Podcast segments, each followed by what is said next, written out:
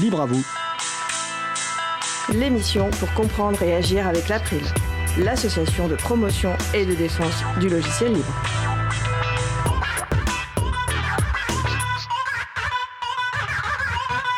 Bonjour à toutes, bonjour à tous, vous êtes sur la radio Cause Commune 93.1 en Ile-de-France et partout dans le monde sur le site causecommune.fm. La radio dispose d'un web chat, utilisez votre navigateur web et rendez-vous sur le site de la radio causecommune.fm et cliquez sur chat. Et ainsi retrouvez-nous sur le salon dédié à l'émission. Nous sommes mardi 2 juillet 2019, nous diffusons en direct mais vous écoutez peut-être une rediffusion ou un podcast. Soyez les bienvenus pour cette nouvelle édition de Libre à vous, l'émission pour comprendre et agir avec l'April, l'association de promotion et de défense du logiciel libre. Je suis Frédéric Couchet, délégué général de l'April. Le site web de l'April est april.org et vous pouvez y trouver une page consacrée à cette émission avec tous les liens et références utiles, les détails sur les pauses musicales et toute autre information utile en complément de l'émission. Et également les moyens de nous contacter pour nous faire des retours, pour indiquer ce qui vous a plu mais aussi des points d'amélioration. Je vous souhaite une excellente écoute. Alors voici maintenant le programme de l'émission. Émission un peu spéciale constituée de sujets courts, chroniques et une interview. Nous aurons successivement la chronique In Code We Trust de Noémie Berger sur le règlement général sur la protection des données, le RGPD. La chronique Le Libre Fessacom d'Isabelle Lavani pour le projet Beneva Libre. La chronique Partagé et bon de Véronique Bonnet sur le thème En quoi l'open source perd de vue l'éthique du logiciel libre. Une interview d'Antoine Bardelli sur son expérience professionnelle sur les outils libres pour l'image. Et enfin, la seconde partie très attendue, la chronique Jouons collectif de Vincent Calam sur la migration vers le logiciel de la FPH. Nous saurons si la quête de la sainte liberté a réussi à la FPH. À la réalisation de l'émission aujourd'hui, mon collègue Étienne Gonu. Bonjour Étienne. Salut Fred. Alors bien sûr, je vous proposer un petit quiz comme chaque émission. Je vous donnerai les réponses en cours d'émission. Vous pouvez proposer des réponses sur le salon web de la radio, sur les réseaux sociaux que nous fréquentons. Alors première question. Lors de l'émission du 25 juin, nous avons parlé de bureautique libre de LibreOffice. La question est comment s'appelle l'association francophone de promotion et de défense de la bureautique libre et notamment de LibreOffice? Deuxième question. En mai 2019, le 7 mai, Isabelle Avani a interviewé Antoine Bardelli, qui sera réinterviewé aujourd'hui, sur la genèse d'un projet de sensibilisation d'Alapril. Quel est cet outil de communication? Et Je vous aide, il est constitué de panneaux, 8 panneaux actuellement. Bon, tout de suite, place au premier sujet. Évoquer le code à la main une règle de droit ou un procès en lien avec les œuvres, les données, les logiciels ou les technologies, c'est la chronique In Code We Trust, dans le code nous croyons, de Noémie Berger, avocate au cabinet d'une. Bonjour Noémie. Bonjour Fred. Alors le sujet du jour, c'est le RGPD, Règlement général sur la protection des données. Effectivement, nous allons revenir un peu sur les grandes notions du règlement relatif à la protection des personnes physiques à l'égard du traitement des données à caractère personnel, donc le RGPD. Nous avions évoqué lors d'une précédente chronique un certain nombre d'éléments sur ce règlement et il me semblait intéressant d'approfondir certaines notions euh, et notamment de revoir un peu les définitions euh, qui sont contenues dans le règlement. Parce que le règlement comporte 26 définitions, donc des définitions qui concernent l'objet, des définitions qui concernent les acteurs et des définitions qui concernent les conditions du traitement. Donc sur l'objet, ce règlement, il porte sur les données à caractère personnel. Donc on trouve évidemment une définition dans le RGPD de la, donnée à caractère personnel, ou autre terme pour euh, désigner ces données, ce sont les données personnelles. Donc toutes ces données, ce sont des informations qui se rapportent à une personne physique, donc à l'inverse d'une personne morale, qui sont identifiées ou identifiables. Ça peut être euh, identification directe ou indirecte, notamment par référence à un identifiant, un nom, un numéro d'identification, des données de localisation, un identifiant en ligne, ou à un ou plusieurs éléments spécifiques propres à l'identité physique, physiologique, génétique, psychique, économique, culturelle ou sociale. Donc une définition extrêmement large.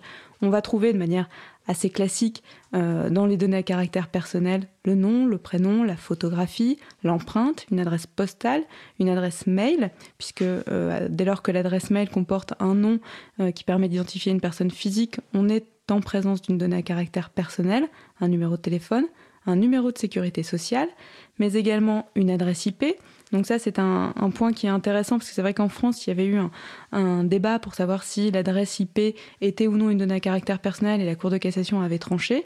Donc là, aujourd'hui, il n'y a plus de, plus de discussion possible. Euh, au sein des données à caractère personnel, le RGPD va diviser certaines données qui sont un peu spécifiques. On va avoir des données génétiques, des données biométriques et des données concernant la santé.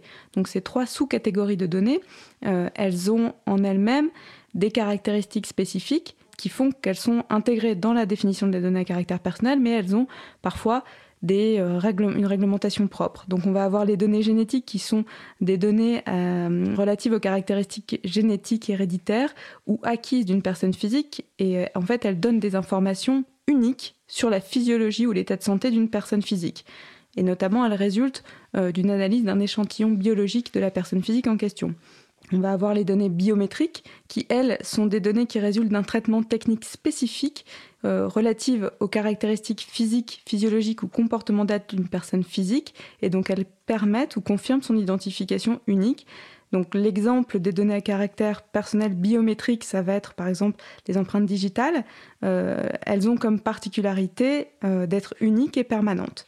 Et on a troisième sous-catégorie, les données qui concernent la santé. Donc là, on va avoir dans cette catégorie toutes les données qui sont relatives à la santé physique, mais également mentale d'une personne physique. Et il faut noter également que ça concerne aussi les prestations de services de soins de santé qui peuvent révéler des informations sur l'état de santé d'une personne. Donc l'objet euh, du règlement, il est bien euh, défini dans le cadre de la donnée à caractère personnel. Après se pose la question de comment encadre-t-on le traitement de ces données à caractère personnel, et donc c'est tout l'objet du RGPD. Le traitement d'une donnée à caractère personnel est lui aussi défini. C'est toute opération, tout ensemble d'opérations qui sont effectuées ou non à l'aide de procédés automatisés. Et donc, on a par exemple la collecte, l'enregistrement, l'organisation, la structuration, la conservation, l'extraction, la consultation. C'est une définition qui est extrêmement large. Le traitement est extrêmement large. En réalité, euh, toute, toute opération qui part de la collecte jusqu'à l'effacement ou la destruction de la donnée est une opération de traitement.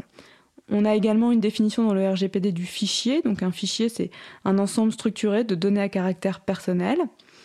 On a, euh, autre aspect du RGPD, des définitions qui concernent les personnes, euh, les acteurs même de, ces traitements. Donc en tout premier lieu, je dirais la, personne principale, c'est la celle qu'on désigne comme étant la personne concernée. Les personnes concernées, ce sont celles dont les données à caractère personnel sont traitées. Ensuite va venir ce qu'on appelle le responsable du traitement. Donc le responsable du traitement, c'est la personne physique ou morale qui euh, va en fait déterminer les finalités et les moyens du traitement de données à caractère personnel.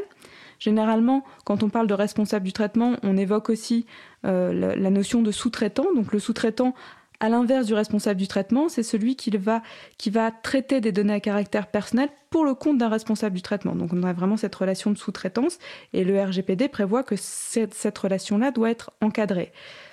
On a un troisième acteur, c'est le destinataire. Donc c'est euh, tout simplement eh bien, la personne physique ou morale qui va recevoir communication des données à caractère personnel.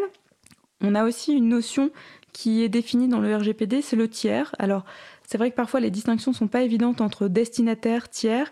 Euh, en réalité, le tiers, c'est euh, la personne physique ou morale qui est autorisée à traiter les données à caractère personnel qu'il va recevoir de la part du responsable du traitement ou du sous-traitant. Donc à la différence en fait du destinataire, c'est que là c'est vraiment dans le cadre de la relation qui va avoir sous l'autorité directe du responsable du traitement, donc ça va vraiment être en lien avec soit le responsable du traitement, soit le sous-traitant. Et enfin, on a euh, un autre acteur euh, qui est euh, défini dans le RGPD, c'est l'autorité de contrôle. Donc cette autorité de contrôle, elle est dans chaque État membre, c'est-à-dire que chacun des pays de l'Union européenne a désigné une autorité de contrôle. En France, notre autorité de contrôle, c'est la Commission nationale de l'informatique et des libertés. Donc c'est l'autorité qui va avoir un certain nombre de compétences pour surveiller, pour contrôler, pour apporter des informations dans cette matière. Et on a enfin un troisième euh, acteur qui n'est pas euh, défini tel quel dans le, dans le RGPD, mais qui a une grande importance euh, dans cette matière, c'est le délégué à la protection des données, le Data Protection Officer, le DPO, qui, dont le statut est réglementé à l'article 37. Et c'est vrai que le délégué à la protection des données, on en, a, on en entend beaucoup parler, puisque c'est vraiment l'une des nouveautés du RGPD. Avant, en France, on avait les correspondants informatique et liberté, mais là, le délégué à la protection des données, le RGPD, lui confie un véritable statut euh, avec des missions très importantes.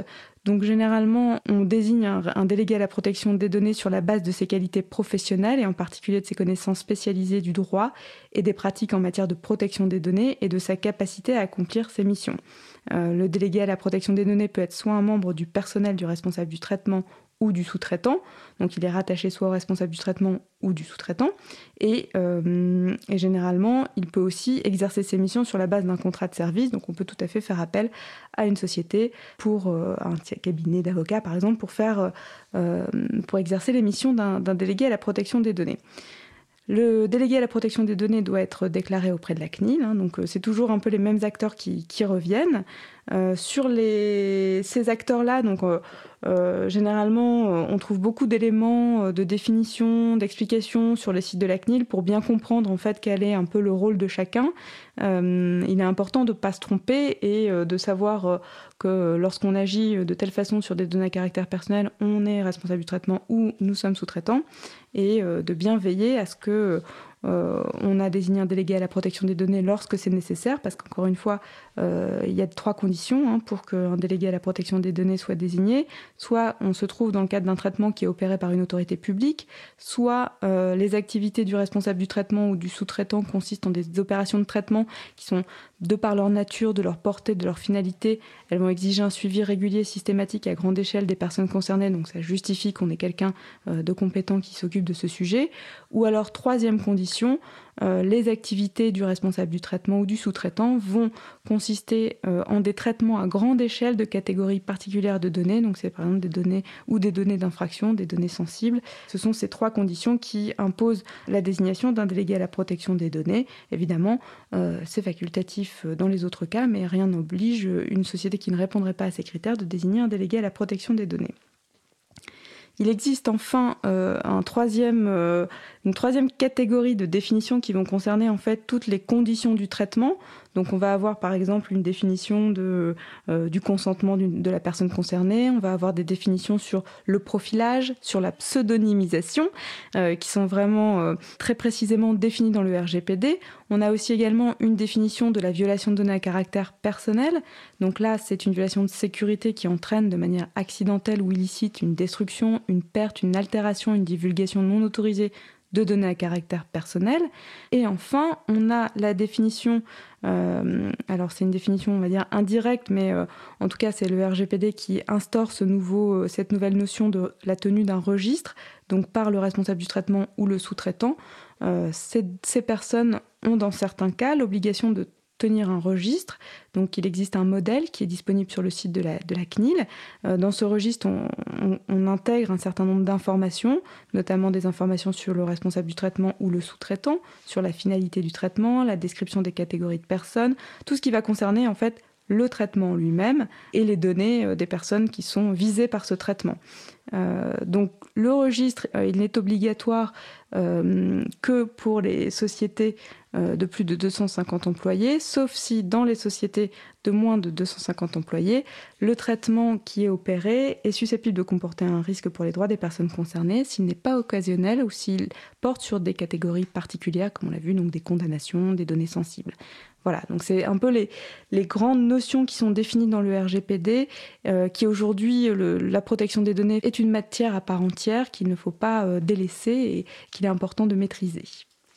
Eh bien, merci Noémie. On va, on va repréciser, contrairement à ce que beaucoup de gens pensent, que cette, ce RGPD s'applique à, tout le monde, en fait, et pas simplement aux grandes entreprises, contrairement à ce qu'on pense. Hein. Le, responsable du traitement, ça peut être une entreprise, une association, une collectivité. Donc, n'hésitez pas à vous, vous renseigner à la fois sur le site de la CNIL. Euh, il y a aussi des transcriptions qui ont été faites récemment de conférences dans lesquelles on abordait le RGPD donc sur april.org. Et si vous avez besoin, comme dit, vous pouvez vous rapprocher de professionnels je vais faire un peu de pub, notamment évidemment le cabinet Dune, Dune.fr, où Noémie Berger, donc, est une notamment spécialiste du RGPD. Ben, merci Noémie, bonne journée. Merci Fred. Et je te souhaite éventuellement un bel été aussi, parce qu'on se retrouvera qu'à la rentrée. Également. Alors, nous allons faire une petite pause musicale. Nous allons écouter A Foolish Game par Snowflake.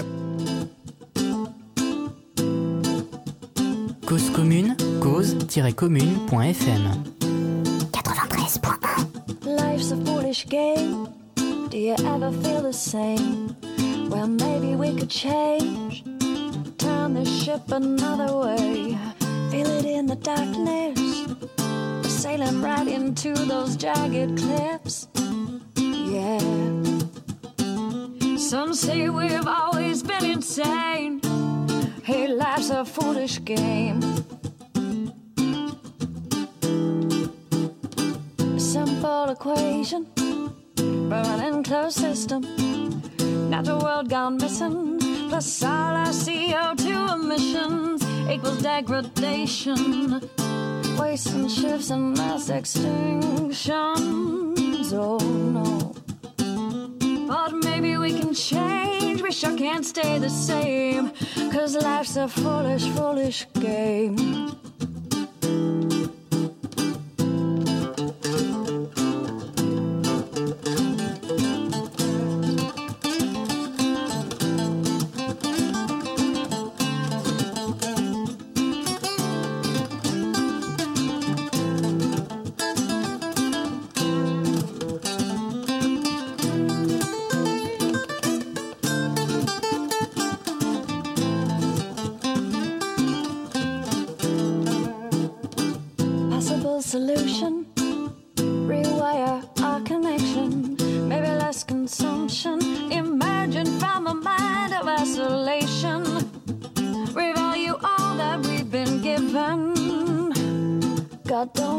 Don't on commission. We make up one big breathing chain. We're quite the same. Here life's a foolish, foolish game.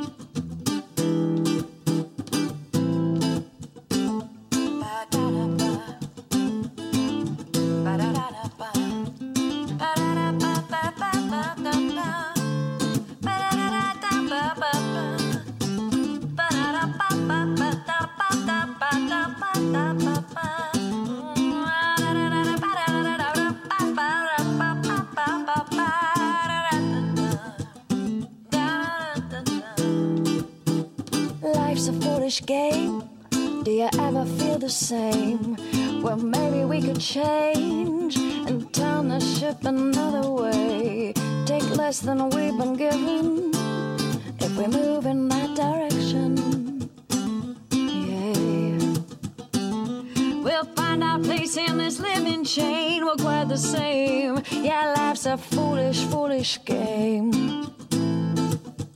Life's a foolish game. Hey, life's a foolish game. Life's a foolish game. Nous venons d'écouter A Foolish Game par Snowflake, musique disponible sous licence Creative Commons Attribution. Vous retrouvez les références sur le site de l'April, april.org. Vous écoutez l'émission Libre à vous sur Radio Cause Commune 93.1 en Ile-de-France et partout ailleurs sur le site causecommune.fm. Nous allons maintenant changer de sujet. Parler d'actions de type sensibilisation menées par l'April, annoncer des événements libristes à venir avec éventuellement des interviews des personnes qui organisent ces événements. C'est la chronique Le Libre fait sa com de ma collègue Isabella Vanni, qui est coordinatrice vie associative et responsable projet à l'April. Bonjour Isabella. Bonjour. Alors, la chronique du jour est consacrée au projet Bénéva Libre, avec notamment l'interview donc téléphonique de François Poulain, qui travaille pour la société CLIS 21. C'est à vous. Oui, bonjour. Est-ce que François est en ligne? Euh, oui, je t'entends parfaitement. Super. Donc aujourd'hui, euh, j'ai souhaité parler du projet Bénéva Libre. Je crois qu'on n'a pas eu encore l'occasion euh, d'en parler euh, à l'émission Libre à vous. Donc c'est un projet de développement logiciel, euh, logiciel libre, et hum, c'est un projet dont l'April en fait est partenaire, partenaire opérationnel. C'est un projet qui est porté par un comité régional d'associations de jeunesse et d'éducation populaire. Et en fait, c'est un logiciel dont le, but du projet, c'est de développer un logiciel libre qui facilite euh, la gestion et la valorisation du euh, bénévolat dans les associations et en particulier dans des très petites associations qui n'ont pas forcément de compétences informatiques en interne. Et c'est un projet qui, euh, à l'origine, voit, euh, à l'origine du projet, il y a un, collectif d'associations. En fait, c'est, si on veut, c'est un logiciel qui est euh, voulu par des associations et fait pour des associations. Et aujourd'hui, on a avec nous, euh, en fait, euh, François Poulain, qui est développeur euh, de ce logiciel pour la société euh, CLIS 21. Et donc, on va voir euh, avec lui un peu plus euh, en détail en quoi consiste ce, logiciel. Déjà, CLIS 21, c'est une SKIC, c'est une société coopérative d'intérêt collectif. Est-ce que tu pourrais nous rappeler rapidement ce qui caractérise euh, une SKIC Alors, ce qui caractérise euh, une, une SIC, c'est une coopérative, mais elle a la particularité de, de faire du sociétariat multiple. si vous voulez. Quand on est une association, par exemple, une association, c'est un objet d'intérêt général, mais euh, elle, elle n'associe pas les, les salariés au CA en général. Les administrateurs, les dirigeants de l'association, en général, sont bénévoles. Dans le cas euh, des coopératives euh, classiques, en général, les, les gens qui dirigent le- l'entreprise, ce sont les salariés, uniquement les salariés.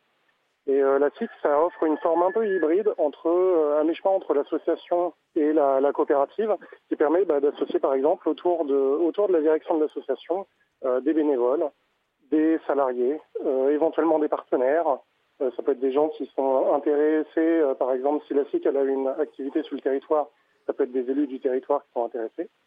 On peut avoir des bénéficiaires autour euh, du conseil d'administration. Donc nous, dans, le cas particulier de CLIS 21, on mélange euh, à la direction, on mélange des bénévoles, des salariés, euh, des bénéficiaires, des usagers euh, de, de nos services.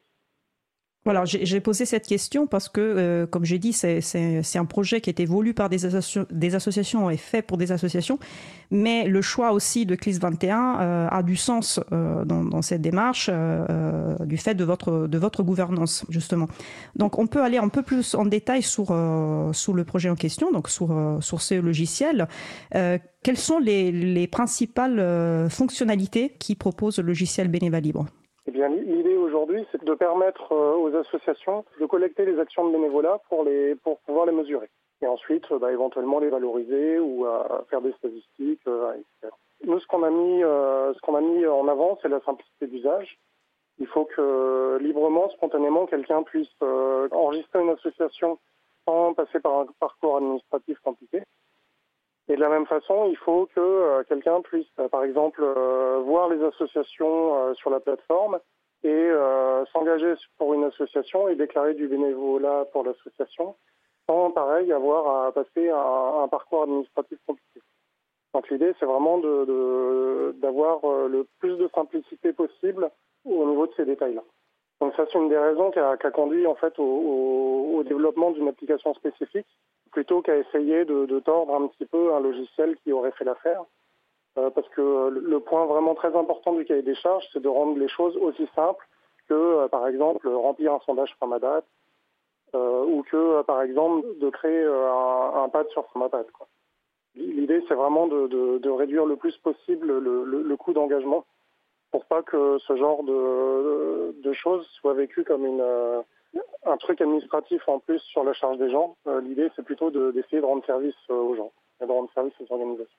C'est très, bien résumé. En fait, comme tu, comme tu dis, le défi est de proposer un outil euh, très simple d'utilisation, presque aussi simple que le papier et le crayon, parce que la, plupart des petites associations, quand ils, euh, souhaitent euh, collecter et noter les heures de bénévolat, bah, ils sont, au papier ou crayon, donc ça ne permet pas, par exemple, de traiter les données, justement, de faire des statistiques, etc. Et euh, il doit pouvoir être utilisé aussi par des bénévoles qui sont pas forcément à l'aise avec les outils informatiques. Donc euh, c'était vraiment, comme tu disais dans le cahier des charges, c'était un point fondamental.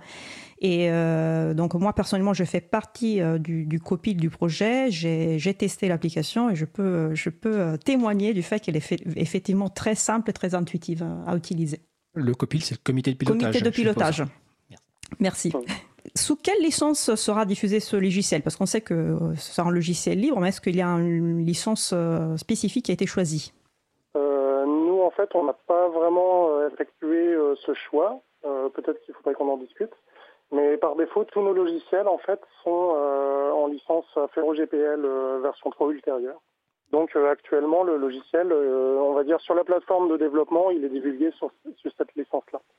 Et c'est quoi la particularité de cette licence par rapport à une licence libre euh, euh, comme la GNU GPL pour, euh, euh, parler d'une licence libre classique utilisée euh, La Ferro GPL, c'est une version, euh, on va dire, un petit peu dérivée de la GNU GPL.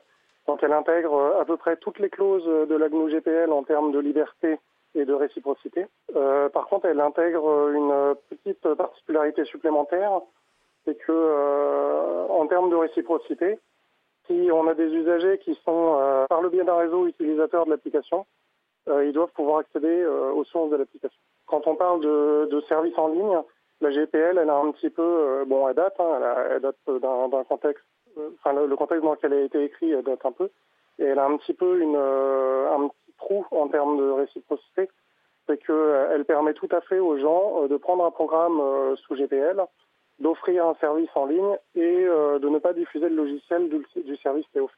Donc c'est ce trou-là, on va dire, qu'essaye de résoudre l'affaire GPL, qui existe depuis au moins 10 ans. moi, je la connais depuis au moins 10 ans. Euh, sachant que euh, c'est pas parfait, euh, il y a probablement des trous juridiques qui existent dans la solution mise en œuvre, mais c'est à ce jour la, la meilleure licence qu'on connaisse sur ce sujet-là.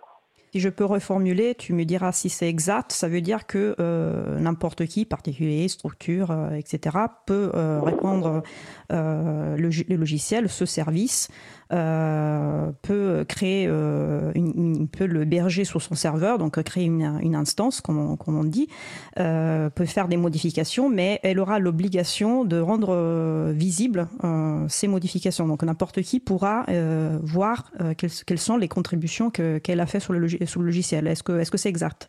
Oui, c'est tout à fait euh, bien formulé. Ah, je suis, je suis très fier de moi.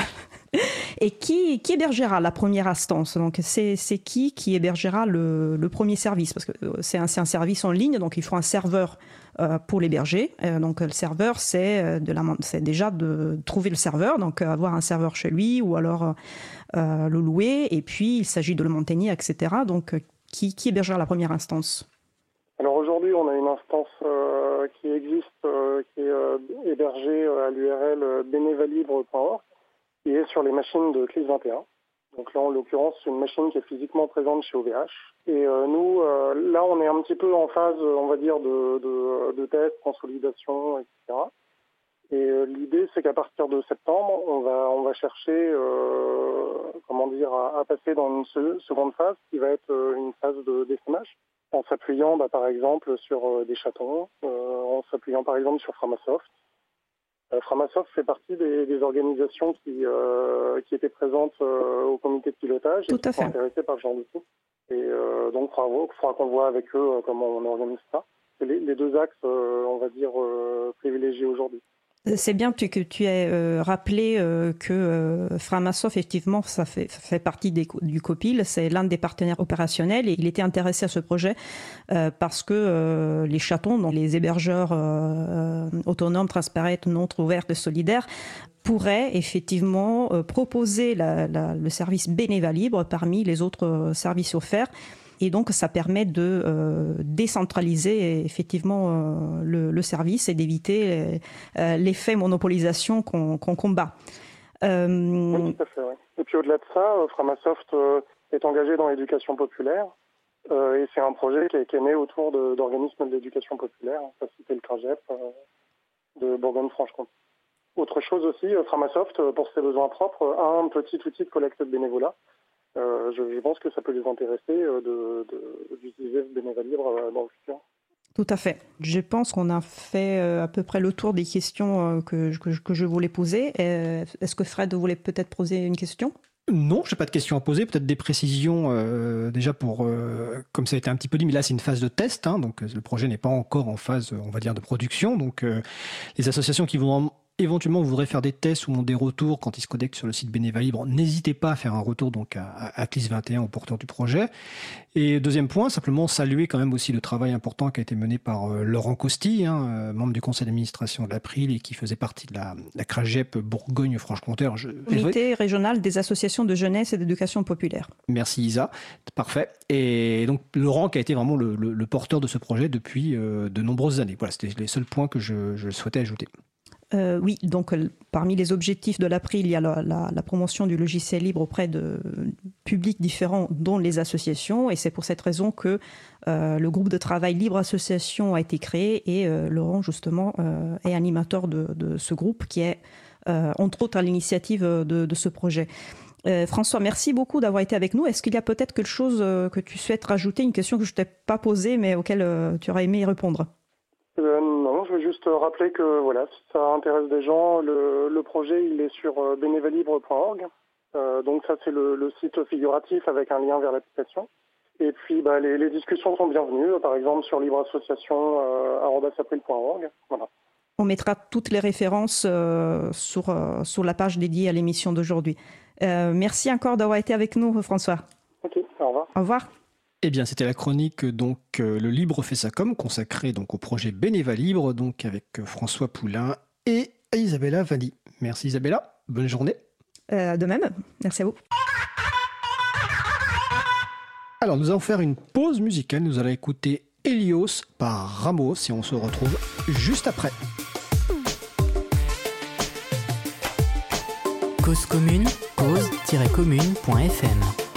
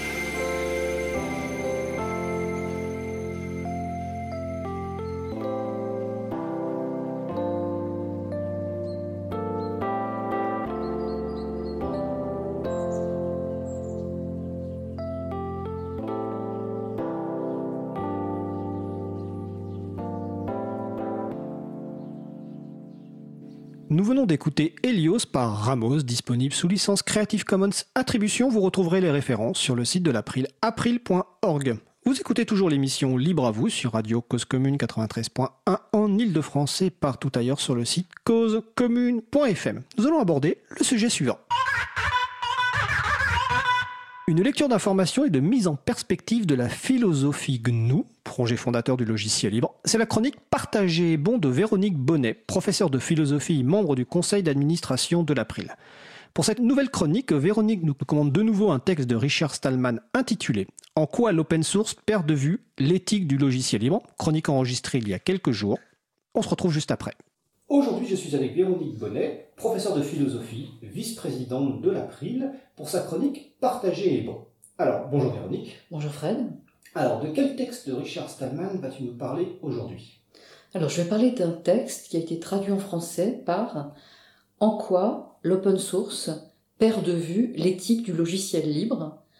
Ce texte a été intégré à la philosophie GNU en 2016. Le titre initial est très percutant. Why open source misses the point? Alors misses the point, c'est-à-dire euh, est à côté de la plaque, ne voit pas à quel point la finalité du logiciel libre est essentielle, c'est la liberté. Alors pourquoi euh, ce euh, texte est-il très important dans la philosophie GNU? Parce qu'il répond à la fonction de la philosophie GNU qui allait au fond des définitions, puisqu'il faut éviter les malentendus, parce que les malentendus se poursuivent et ont tendance à se pérenniser, malheureusement, et donc il faut les lever. Alors c'est vrai qu'il m'est arrivé récemment d'interroger un député, euh, et je lui avais demandé quelle était la place de l'informatique libre dans la recherche en Europe, et lui, il m'avait répondu Ah oui, l'informatique ouverte. Et c'est vrai que c'était quand même assez énervant de la part euh, d'un représentant du peuple français.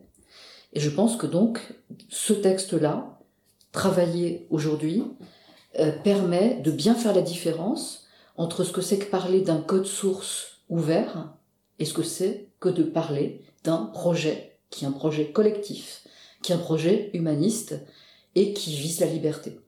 Alors pour le dire en un mot, euh, c'est vrai que dans ce texte, Richard montre que le free software vise un horizon qui est très éminent, alors qu'en réalité, l'open source dit bien qu'elle ouvre son code, mais c'est un petit peu comme l'arbre qui cache la forêt, c'est un petit peu la partie euh, qui est prise pour le tout. Et ceci est, regrettable. Alors on pourrait dire que bien sûr, dans les quatre euh, libertés euh, du free software, il y a la liberté d'utiliser le logiciel, il y a la liberté de l'étudier, et ça suppose que le code source soit ouvert, euh, mais aussi et surtout la liberté de modifier, de redistribuer des copies, modifiées ou non. Et donc quand on dit, euh, me semble-t-il, euh, open et non pas free, au sens de l'autonomie, on est dans une posture qui est réductrice, parce que ouvert s'oppose seulement à fermer, alors que libre s'oppose à confisquer, contraint, imposer, euh, dans le registre d'une servitude euh, qui serait technologique. Alors, quelle est la perspective adoptée par Richard Stallman? Comme d'habitude, dans les textes qu'on a déjà eu l'occasion de commenter, il va du plus superficiel au plus important. Et euh, dans cet article, alors je cite hein, le début de l'article, en 1998, une partie de la communauté du libre a formé un groupe dissident et a commencé à faire campagne au nom de l'open source. Alors ça, c'est l'occasion du texte. Euh, en effet, on peut penser par exemple à Éric Raymond, euh, qui euh, en 1999, dans la cathédrale et le bazar, a réduit l'intérêt du logiciel libre à son efficacité, en disant que, par exemple, plus le code était ouvert, euh, plus il y avait d'utilisateurs, plus il y avait de rapports de bugs, et qui beaucoup de rapports de bugs euh, permet de corriger, euh, permet une réactivité qui aboutit à des logiciels puissants. Alors, faire campagne, ça, c'est le mot qui va déclencher l'analyse de Richard Stallman, c'est bien un alibi. Euh, puisqu'effectivement, comme on est dans un marketing, euh, comme on veut euh, familiariser les cadres au logiciel libre, on va mettre complètement de côté la question du bien et du mal, la question de ce qui est moral, de ce qui est respectueux de l'humain, pour parler simplement des avantages techniques, puisque les cadres, donc selon les promoteurs hein, de ce groupe dissident, n'en ont rien à faire euh, des idées de bien, des idées d'utile à l'humain, euh, puisque on suppose d'eux, ce qui est certainement leur faire injure, euh, qu'ils n'ont pas apprécié ces catégories métaphysiques hein, ces catégories philosophiques. Donc l'alibi se présente comme intentionné, on fait attention à une cible, On ne va pas parler de liberté à des personnes qui n'en ont rien à faire, comme si elles n'en avaient rien à faire. Et donc on va garder du logiciel libre simplement sa dimension technique-pratique. On ne va pas du tout s'embarrasser de considérations éthiques dont on dit qu'elles pourraient lasser, qu'elles pourraient énerver. Et donc la liberté, la dimension de l'autonomie sont versées au magasin des antiquités. Il faut avancer, on n'en a plus rien à faire. Alors le pédagogue qui est Richard Stallman déroule dans son analyse à quel point il ne s'agit pas de parler d'hostilité. Le véritable ennemi, c'est le logiciel propriétaire, mais euh, de manifester un regret que ce mouvement dissident oublie quand même l'essentiel, c'est-à-dire les valeurs. Alors un point qui d'abord est important, euh, mais non fondamental. Euh, Richard parle de différences pratiques entre logiciels libres et open source. Alors, je ne vais pas entrer euh, dans des euh, détails techniques, hein, simplement il explique qu'on peut recompiler euh, les codes sources libres pour en faire des exécutables qui fonctionnent, mais qui sont non libres au sens où ils ne visent pas des idéaux, ils ne visent pas une autonomie. Hein. Ils visent à ce que ça marche, qu'il n'y ait rien à dire précisément. Alors, deuxième phase qui est déjà un peu plus fondamentale, Richard entre euh, dans des malentendus, des malentendus qui sont courants. Alors bien sûr, on a dit euh, que free en anglais euh, était confus, hein, était ambigu, je ne vais pas revenir là-dessus, mais Richard va montrer que open est plus ambigu encore. Parce que si on dit ouvert, alors c'est vrai que c'est pris au sens d'accessible, si on dit ouvert, ça peut finir par désigner tout et n'importe quoi. Euh, par exemple, euh, on peut dire ouvert ce qui est sans licence, euh, ce qui est participatif, ce qui est transparent, bon, c'est-à-dire une chose qui n'a rien à voir avec une autre chose. Avançant vers du encore plus fondamental, Richard Stallman va montrer que des valeurs différentes peuvent amener à des conclusions similaires. Hein, parce qu'effectivement, euh, les acteurs du free software peuvent très bien écrire des codes très analogues euh, par rapport aux euh, codes des acteurs de l'open source. Mais pour autant, est-ce qu'on peut faire passer au second plan la question de la liberté? Parce que un logiciel peut être puissant et fiable, mais être mauvais au sens de mauvais pour l'humain. Parce que si euh, on ne suscite pas chez l'humain euh, des droits à l'autonomie, euh, c'est sûr qu'on entre dans des formes de résignation qui sont préjudiciables, hein, qui, sont, qui sont graves. Alors bien sûr, il peut y avoir efficacité, il peut y avoir ingéniosité, mais c'est au prix de la quête de l'oubli, de la quête de l'autonomie, et donc il y a ici une atteinte à l'humain. Richard Stallman distingue très souvent deux sens du terme bon et deux sens du terme mauvais. Bon, ça, peut vouloir dire apte, ça peut vouloir dire fonctionnel, mais ça peut aussi dire moral. Hein. Et il y a du fonctionnel euh, qui se moque de la moralité. Bon, mauvais, ça peut vouloir dire non fonctionnel, mais ça peut aussi dire néfaste pour une coexistence entre des euh, êtres qui sont responsables et qui se font confiance et qui avancent ensemble. Alors, je vais, en guise de conclusion, insister beaucoup sur le dernier point qui est fondamental.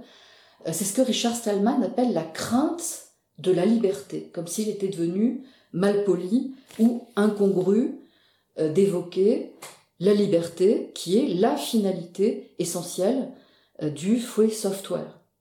Et là, il se réfère à un argument qui est fallacieux, à nouveau un argument fallacieux de l'open source, euh, qui dit que les personnes sont mal à l'aise avec la liberté.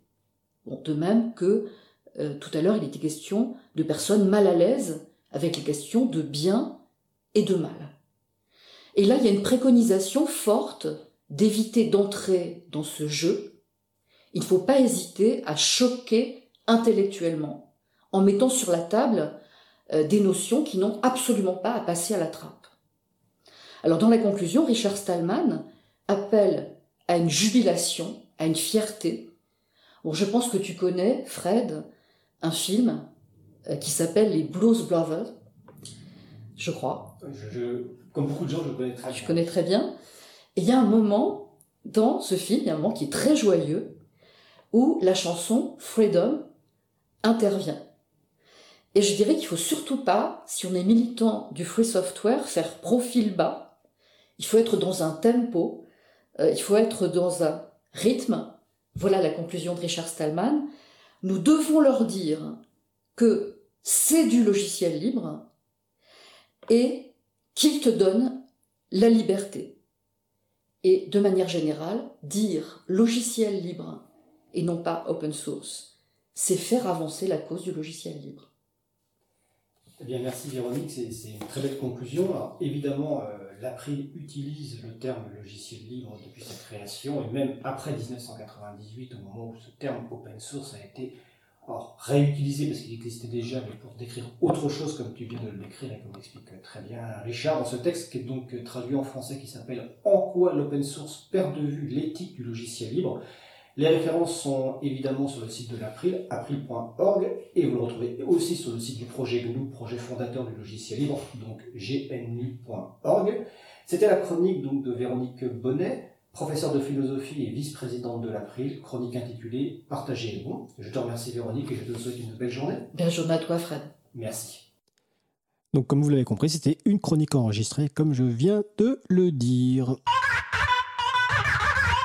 Nous allons faire une pause musicale. Nous allons écouter Love Theme par Daniel Bautista et on se retrouve juste après. Cause commune, cause-commune.fm 93.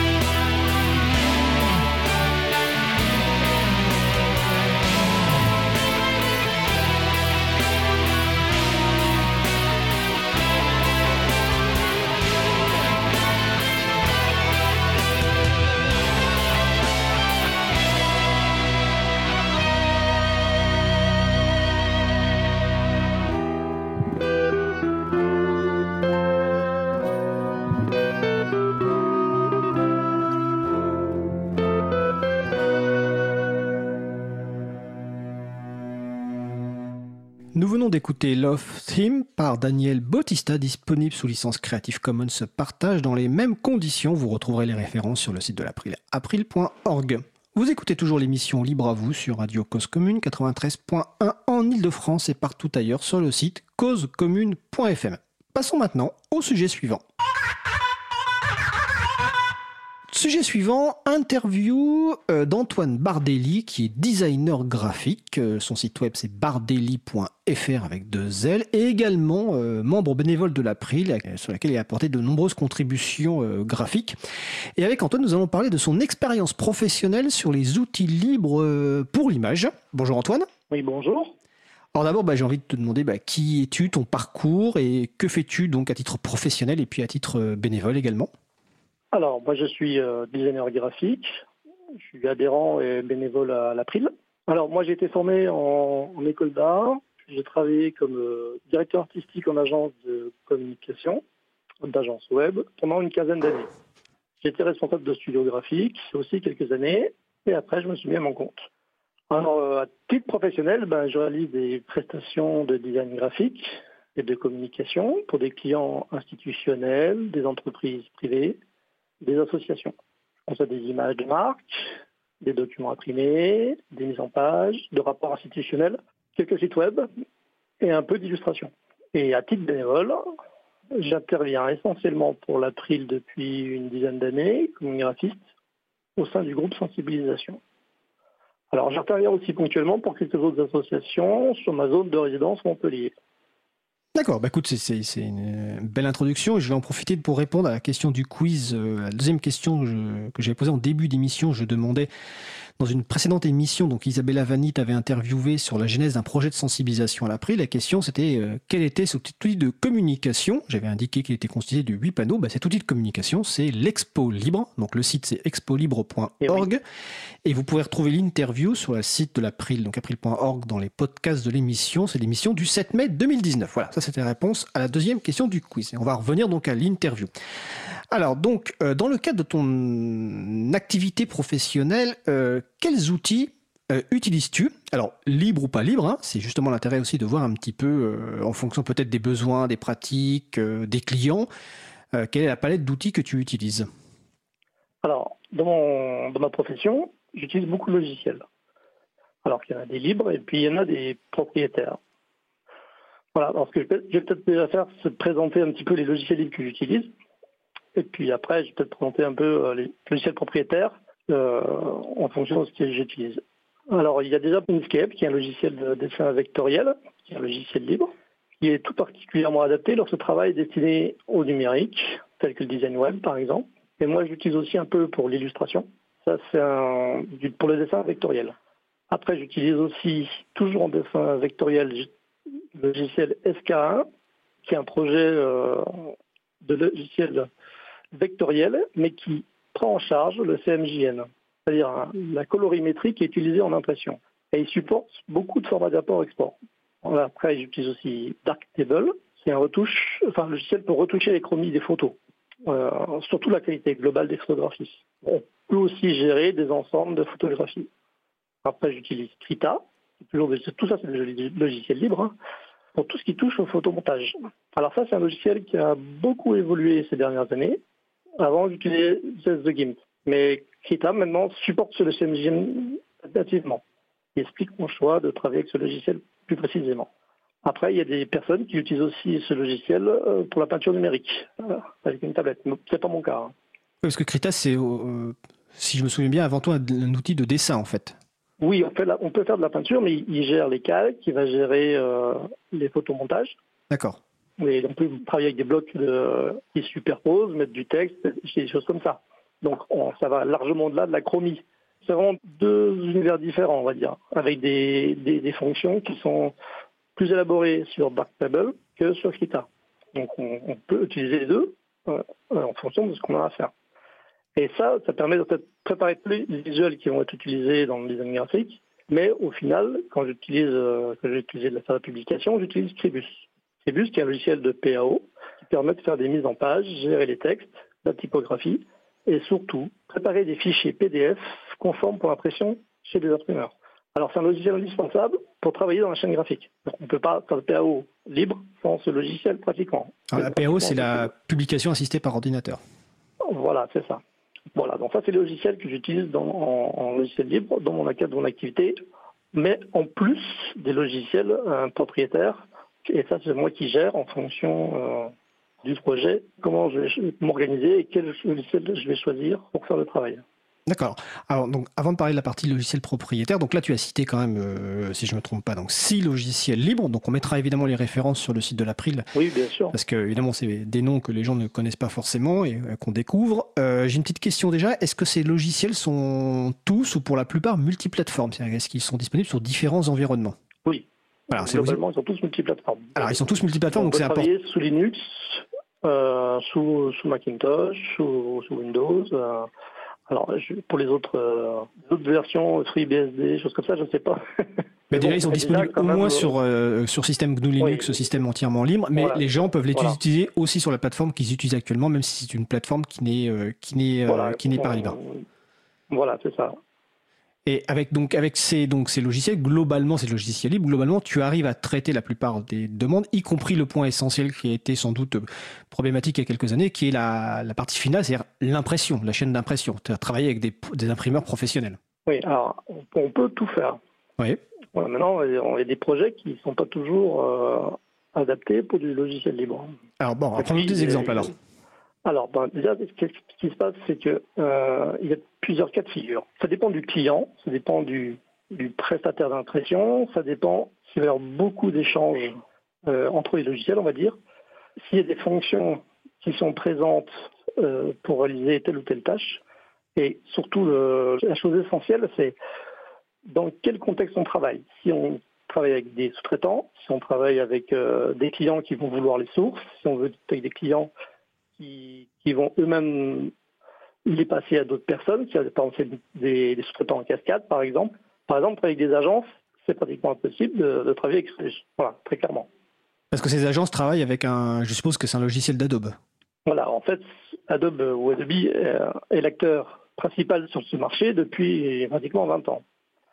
Il y a des logiciels historiques qui sont très implantés sur la chaîne graphique, qui gèrent tout le processus de la création jusqu'à l'impression des logiciels qui sont organisés ensuite logiciels.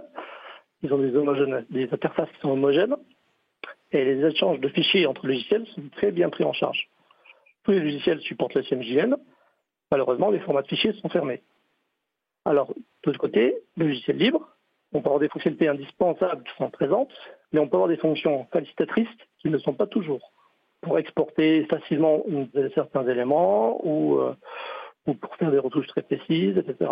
Donc ça dépend, ça dépend des logiciels. Et puis, il y a aussi une chose qui est particulière au logiciel libre, c'est que ces différents projets portés par différentes structures. Donc ils n'ont pas un objectif commun de créer un, processus de, logiciel qui s'intègre dans la chaîne graphique. Chacun a sa, sa stratégie, ses interfaces. Et là, là ce qu'il faut savoir, c'est qu'il faut bien connaître chaque logiciel pour pouvoir euh, faire des échanges de fichiers entre les logiciels et anticiper tout ce qui va se produire pour la fin, c'est-à-dire pour livrer le fichier à l'imprimeur. Oui, contrairement à Adobe où c'est un, ensemble. Voilà. Voilà. Donc là, c'est des outils différents qui doivent s'intégrer ensemble et qui nécessitent peut-être plus de travail euh, initial de formation, je suppose, ou pas du tout? Ou c'est pareil que la prise en compte d'Adobe? Ça nécessite de connaître les logiciels, déjà, les logiciels libres, et puis, euh, et puis de quand même bien les connaître pour pouvoir bien anticiper le problème qui peut se présenter à mi-chemin, on va dire, pour pouvoir euh, évaluer si c'est un des projets qui peuvent être faits avec des logiciels libres à 100% ou à 50% ou pas du tout. D'accord. Et dans ta pratique quotidienne, est-ce que tu as une idée euh, approximative, hein, même, de la répartition des projets que tu fais, on va dire, en, totalement logiciel libre et des projets où tu es obligé pour des contraintes que tu viens d'expliquer, hein, que ce soit euh, travailler avec des agences ou le demande client ou des problématiques techniques. Est-ce que tu as une idée de la répartition entre les deux? Je pense qu'on est à 30% à peu près de logiciels libres sur les, euh, sur les interventions. D'accord. Quand tu as commencé ton, ta carrière enfin ton, d'indépendant ou en tout cas de professionnel, euh, tu ne connaissais pas, je, enfin, je suppose, est-ce que tu connaissais le logiciel libre quand tu as commencé? Non, quand j'ai commencé, c'était il y a 20 ans. Donc on va dire qu'il n'y avait pas beaucoup de logiciels libres spécialisés dans, dans, dans, la PAO.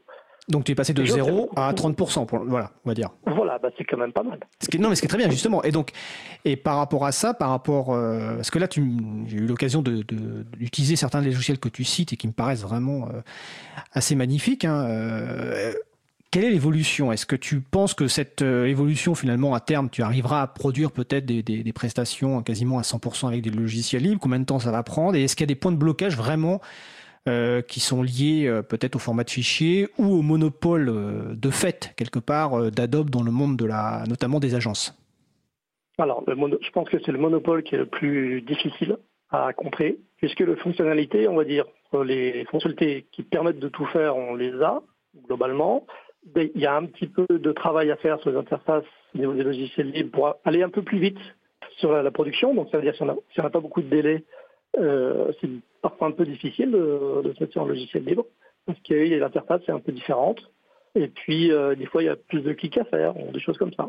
Mais la difficulté majeure, ça reste, ça reste le contexte du monde de- des agences, etc., même des, fournisseurs, des fournisseurs, et puis même déjà des fois des clients qui ont, le logiciel, logiciel euh, Adobe, Adobe et qui euh, veulent qu'on leur fournisse les sources dans ces formats. D'accord.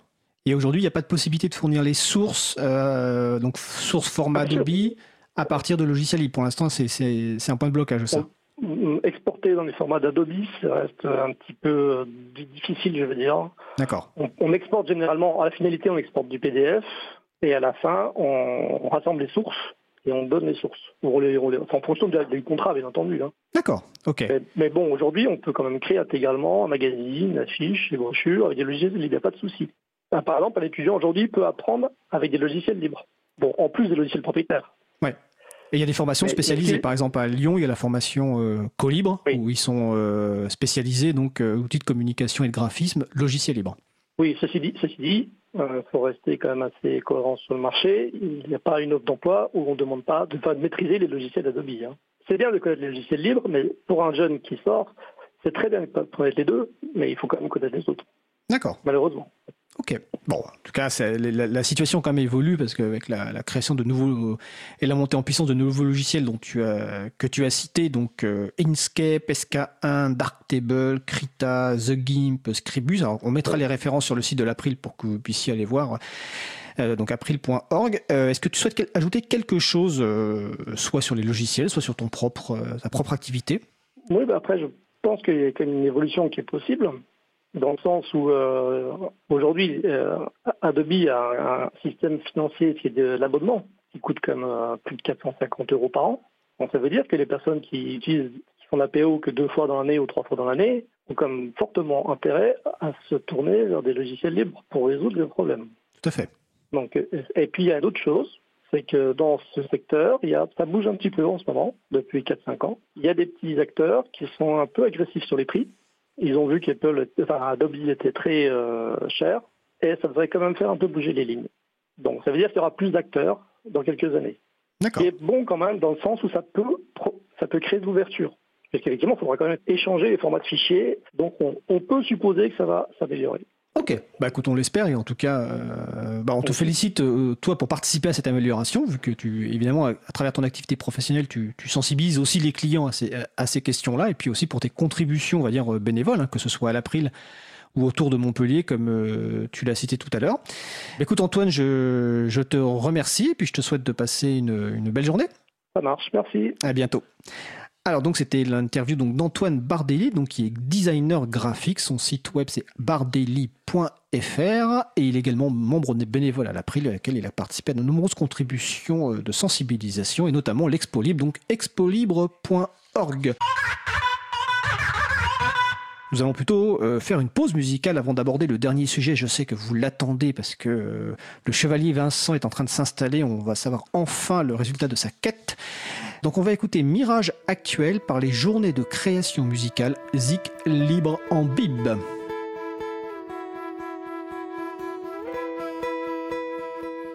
Cause commune, cause-commune.fm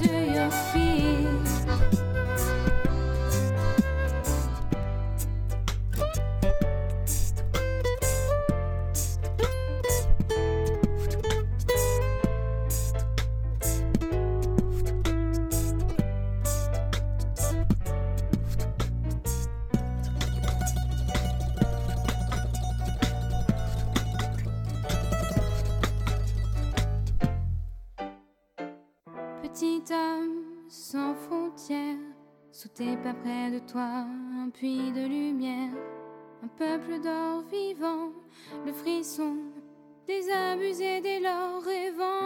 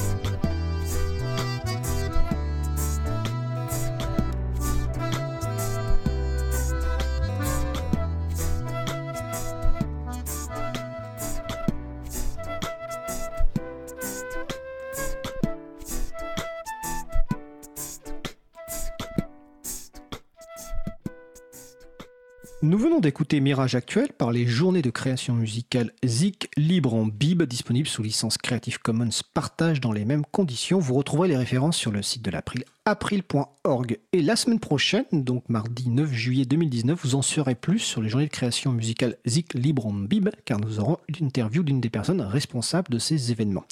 Vous écoutez toujours l'émission Libre à vous sur Radio Cause Commune 93.1 en Ile-de-France et partout ailleurs sur le site causecommune.fm. Je vais maintenant répondre à la question, la première question du quiz, qui était donc lors de l'émission du 25 juin 2019, nous avons parlé de bureautique libre, de LibreOffice. La question était comment s'appelait l'association francophone de promotion et de défense de la bureautique libre et notamment de LibreOffice? Eh ben, le nom de l'association c'est La Mouette, lamouette.org, la mouette tout attaché.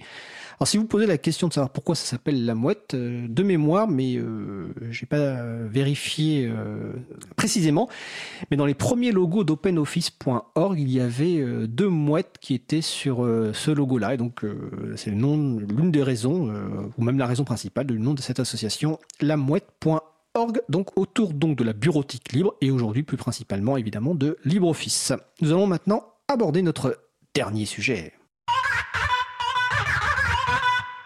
Alors, chose vue, entendue et vécue autour de l'usage des logiciels libres au sein de collectifs, témoignage d'un informaticien embarqué, au, sein de groupes de néophytes, c'est la chronique Jouons collectif de Vincent Calam, qui est par ailleurs bénévole à l'April. Alors, c'est une chronique en, en deux étapes, parce que la semaine dernière, euh, tu avais euh, commencé ta chronique consacrée au thème de la migration vers le logiciel libre, donc de la FPH, la Fondation Charles-Léopold Meyer pour le progrès de l'homme, dont les locaux sont dans le 11e arrondissement de Paris. Tu avais intitu- intitulé ça La quête du libre, une histoire commencée il y a plus de 15 ans.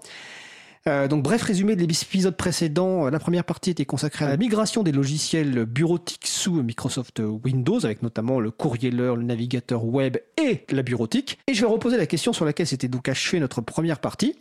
Qu'en est-il de la migration vers un système d'exploitation libre? Ah oui, bien sûr. L'utilisation de logiciels libres sous Windows pouvait être une première étape dans, notre quête. On ne devait pas se reposer sur euh, nos, lauriers et puis il fallait continuer de l'avant.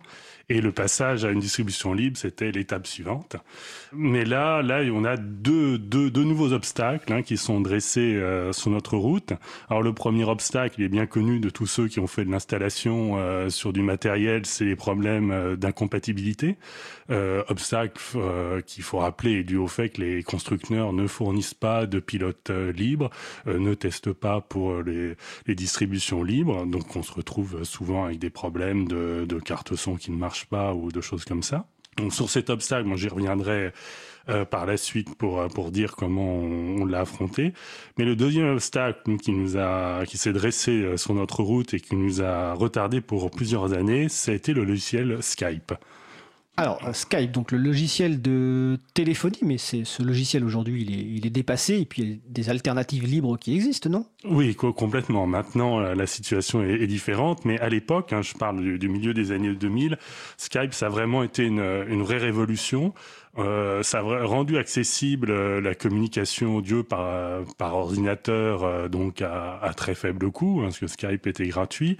Et comme pour des structures comme la FH qui travaillent beaucoup à l'international, le, le, coût des télécommunications était un poste budgétaire euh, important. Et euh, donc là, ça a vraiment permis euh, de faciliter la communication à peu de frais. Et d'ailleurs, euh, casques, écouteurs ont fleuri, euh, ont fleuri dans les bureaux euh, très rapidement. Tout le monde faisait des, des conférences Skype.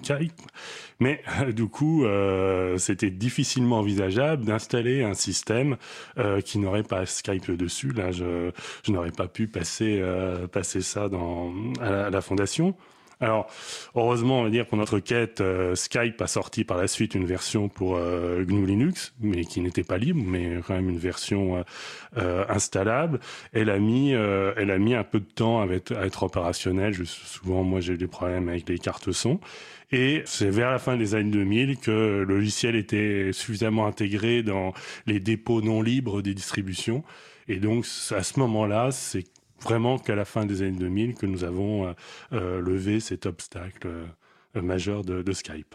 Donc, à la fin des années 2000, la possibilité d'installer un environnement libre certes, en ajoutant le logiciel privateur Skype, euh, s'est posé. Et donc, on revient, je suppose, à ton premier obstacle que, que tu évoquais, celui de la compatibilité matérielle. Voilà. Donc, euh, bah, celui-là, euh, on l'a résolu tout simplement en y mettant le budget. Euh, puisque c'est nous avons renouvelé euh, tous les postes euh, d'un coup. bon, c'est une dizaine de postes, hein, c'est pas non plus des, des, budgets faramineux. et en faisant appel à un prestataire qui nous garantissait la com compatibilité du matériel, qui avait déjà testé ça sur des distributions libres. Alors, ce renouvellement d'ailleurs a eu deux avantages. Euh, D'une part, on a disposé d'un parc homogène, ça facilite les interventions. Euh, S'il y en a un qui marche plus, ben, on peut euh, changer les, pièces d'un appareil à un autre. Et ensuite, notre avantage, c'est que nous avons lié en fait le basculement à une distribution euh, GNU Linux euh, avec l'arrivée de ce nouveau matériel matériel qui est évidemment euh, plus performant et surtout d'ailleurs beaucoup plus euh, beaucoup plus euh, silencieux. Et là, donc, il y a eu un vrai gain de travail qui a été associé à ce, à ce nouveau système d'exploitation. Alors, comme je dis, c'est un peu sournois parce que je pense qu'avec euh, n'importe quel système, on aurait eu un confort. Mais, mais là, le matériel avons... plus performant, le confort a été augmenté quoi qu'il arrive. Quoi qu'il arrive, mais là, on l'a associé avec le changement de système. Et donc, euh, ça, c'est vraiment passé, euh, passé très facilement. Euh, ce qui nous a également aidé au début des années 2010, ça a été euh, la généralisation, on va dire, des approches euh, client-serveur, c'est-à-dire d'avoir euh, plutôt de, de, grosses machines et les postes qui, qui interrogent ces machines. Alors, l'exemple, c'est l'impression. Euh, nous sommes dotés de, de, deux grosses imprimantes qui étaient libres puisqu'elles utilisaient le langage d'impression qui s'appelle PostScript, qui nous a permis de remplacer toutes nos, les petites imprimantes qui, elles, nous, typiquement, posaient, posaient problème de compatibilité de matériel. Et même chose pour la question euh, des logiciels de comptabilité. On était obligé de se doter d'un serveur euh, sous, Windows avec ces logiciels euh, privateurs pour lesquels on n'avait pas d'alternative. Mais du coup, on n'avait plus à l'installer ces logiciels sur les postes du comptable. Et ça, cette contrainte levée, ça nous a facilité la migration du poste du, comptable, justement. Alors donc le problème du comptable, entre guillemets, du poste du comptable réglé, donc tous les postes ensuite ont basculé sur, euh, sur un système libre et en l'occurrence un système GNU Linux? Alors oui, alors donc ça fait c'est fait en deux vagues. En, en 2010, euh, on l'a fait uniquement pour les personnes utilisant uniquement les logiciels bureautiques et, et Skype. Et ensuite, en fin 2016, on l'a, euh, ça y est, tous les postes fixes euh, ont, ont, été faits. Et d'ailleurs, bon, en 2016, comme les ordinateurs de 2010 étaient amortis, on, on a on a encore acheté une série d'ordinateurs encore plus petits et, euh, et, et plus silencieux. Et là, à cette occasion, euh, nous avons installé comme distribution euh, GNU Linux euh, Ubuntu. Alors, c'est vrai que moi, pour des raisons euh, personnelles et, et, affectives, je suis attaché à une distribution Mageia, mais qui est moins moins répandue. Et comme il est déjà difficile d'être minoritaire, alors si en plus on est minoritaire parmi les minoritaires, ça, ça complique un peu. Par exemple, quand on parle des, des, logiciels privateurs présents sous GNU Linux, ils vont faire l'effort de d'avoir une un paquet euh, pour Ubuntu souvent, mais pas pour les autres distributions. Donc là, euh, c'était une manière euh, pratique de d'être dans de prendre le la distribution GNU Linux la plus le répandue à ce moment-là. Alors j'ai parlé des postes fixes parce que là il reste il reste toujours un point noir. Ce sont les, ordinateurs portables. Même chose, la, la, compatibilité du matériel est plus dure euh, à assurer, même si on, voit apparaître euh, des, euh, des, des prestataires qui proposent également des portables avec des distributions Linux Linux installées. Mais c'est vrai que le portable, on, on est toujours lié euh, aux chaînes de production. Il y avait là, le premier prestataire qui avait fait euh, nos postes fixes nous disait faire un poste fixe, tout le monde peut le faire avec un, un tournevis et puis en prenant les composants. Les portables, c'est euh, beaucoup plus des boîtes noires et c'est plus complexe. Euh, L'autre problème du portable, c'est comme euh, juste par définition ça se porte, les gens vont partir avec et là je vais pas être euh, à proximité pour pouvoir les aider. Euh, euh, s'ils sont chez un partenaire, ils doivent installer l'imprimante chez le partenaire, ça peut poser problème. Donc là c'est plus difficile, mais on c'est plus progressif et c'est plus sur la base du volontariat. souvent les gens quand ils ont un poste fixe ou GNU Linux et puis qui qu'ils ont un portable juste pour les, déplacements, là c'est plus facile pour eux d'utiliser les deux. D'accord. Et quand tu parles donc du choix d'Ubuntu pour permettre euh, l'ajout de logiciels privateurs plus facilement, est-ce que c'est encore Skype ou c'est d'autres logiciels privateurs qui sont installés? Alors, on nous arrive euh, d'avoir des demandes, toujours d'ailleurs dans la question de vidéoconférence. Euh, je crois là en ce moment la mode c'est Zoom, et donc effectivement c'est parfois quand c'est un partenaire qui dit on va faire une, une visioconférence Zoom, euh, comme c'est le partenaire qui l'organise, c'est toujours compliqué euh, de dire qu'on n'en qu veut pas. Et mais là euh, Zoom va proposer un paquet.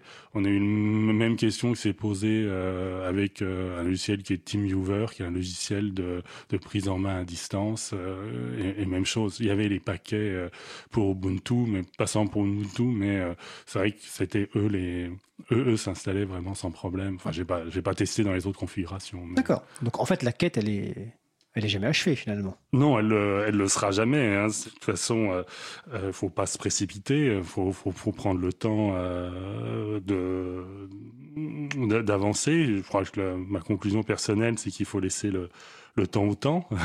Les, il y a d'abord le temps aux alternatives libres de se développer. C'est, ça, c'est, de toute façon, les moyens sont plus limités dans le monde du logiciel libre, donc euh, euh, c'est normal que ce soit pas certaines choses soient pas opérationnelles immédiatement. Ensuite, il y a le temps de le voir se, se, se diffuser parmi les acteurs. Bon, je vois quand même une nette différence euh, avec les partenaires que nous avons. Maintenant, leur parler de logiciel libre, on n'est plus, euh, on n'est plus des mohicans. On est, ils, connaissent ce que c'est euh, et on, je vois débarquer des gens qui ont déjà du logiciel libre sur sur leur poste. Et puis, ben, le temps d'appropriation et de, de s'approprier les usages du logiciel libre.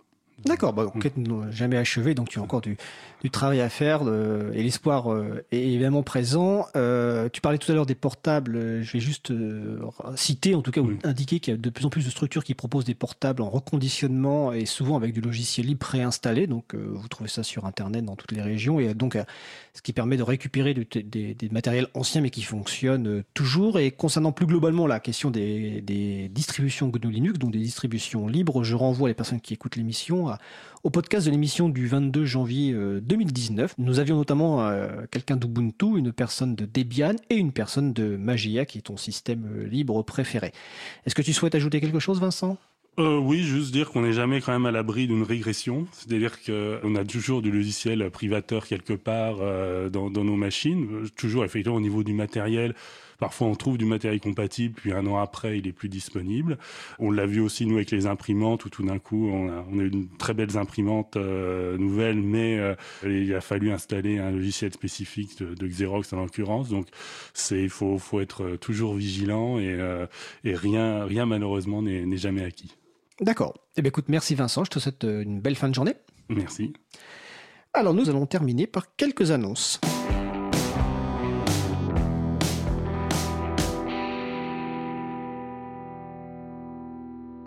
La partie annonce, euh, vendredi 5 et samedi 6 juillet 2019 à Montpellier se déroulera la GUL Academy. Alors, GUL, c'est pour groupe d'utilisateurs et d'utilisatrices de logiciels libres. Nous en avons déjà parlé dans une émission libre à vous. Alors, j'ai pas en tête la date du podcast, mais c'est disponible sur le site de l'April, april.org. Donc là, la GUL Academy, c'est organisé par bah, justement un GUL local qui s'appelle Montpel Libre pour un temps d'échange entre euh, personnes membres des GUL, donc un temps d'échange collaboratif pour savoir bah, comment créer nouveau, une nouvelle association, un nouveau groupe d'utilisateurs et d'utilisatrices, comment échanger, comment sensibiliser. Donc c'est les vendredis 5 et samedi 6 juillet 2019. Le site c'est montpellibre.fr, donc Montpel Libre avec deux L. Bien sûr, les références sont sur le site de l'April et sur le site de l'agenda du libre, agendadulibre.org.